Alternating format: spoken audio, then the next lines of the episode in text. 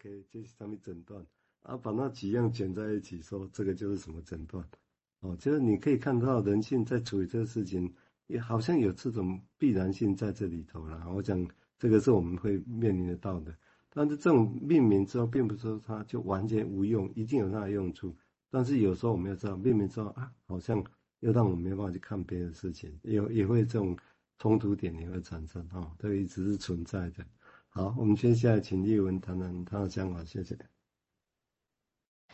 嗯。我觉得我我现在想到就是关于这些阴影啊，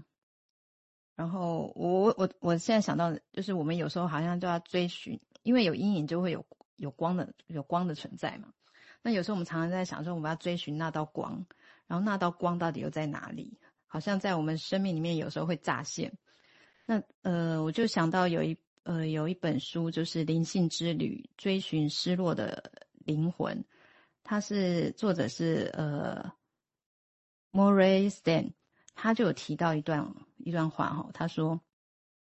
他说人类呢有个非常醒目奇奇异的特质，他们在某一个时刻呢可以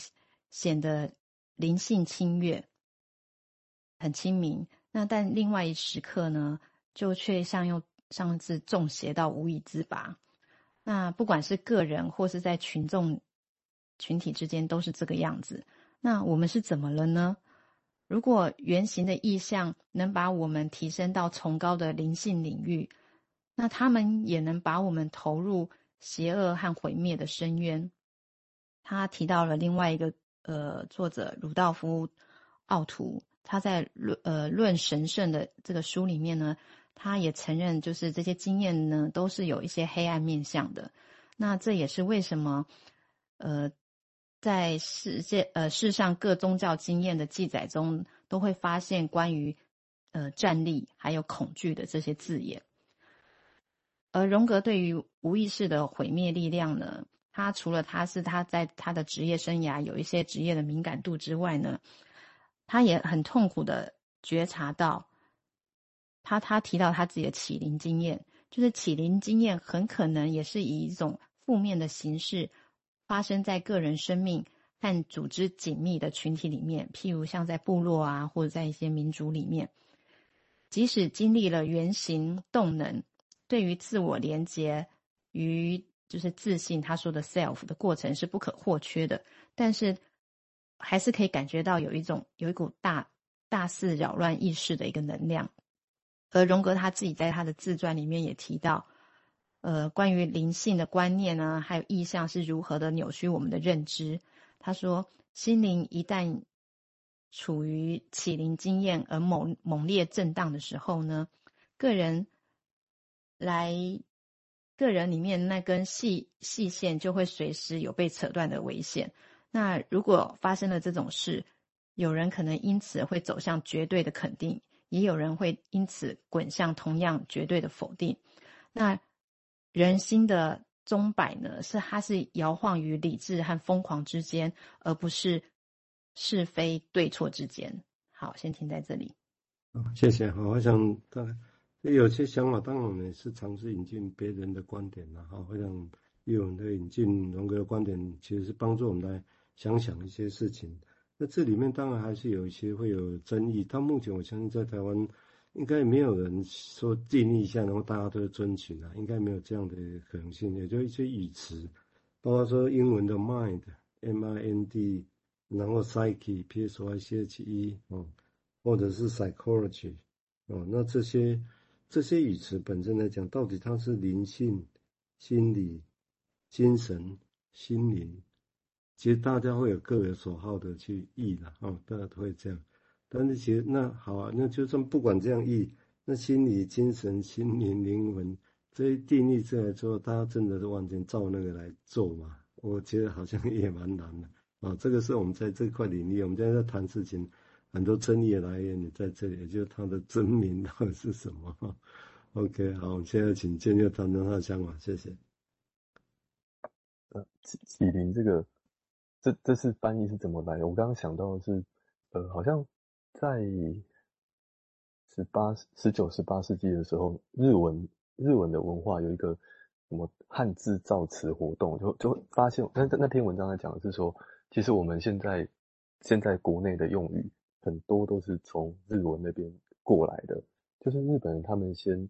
先接受了那个西方用语的那个词，他们试着把它翻译，然后变成有意有意思的中文汉字，然后我们会拿那个来用，所以所以很多时候就是直接去翻嘛，那那那个词就变得怪怪的，可是。透过透过思考以后去理解一下，然后选挑选一些比较接近那个经验的词来翻成那个语词呢，就会觉得它它没有那个异物感。那但是回回到这个启灵经验，那那是什么？哈，就是在我们的文化里面有这个东西吗？那我们要如何想象我们文化的什么东西跟国外的那种启灵经验是一样的？那甚至是说在灵性的角度，或者是说会不会在精神分析的场域里面也会有这样的状况？我想到的是，是是很有些时候我们在看文章或者是呃个案报告的时候，那个治疗者会说，我这时候我突然有一种感觉，而且那感觉是很身体身体的感受的，就是心跳一下啊，或者是头痛了，还是胃怎么样痛了的那个突然的瞬间，好像是那那个这个时候那个灵就变成灵感的灵，就是这个治疗师他身上的某一些感受，身体的感受这么明显的出来，然后让他。对于现在的他跟这个个案之间的互动有一个新的想象，那会不会这种也是也是接近那种启灵呢？我也不晓得。我想到的是这个。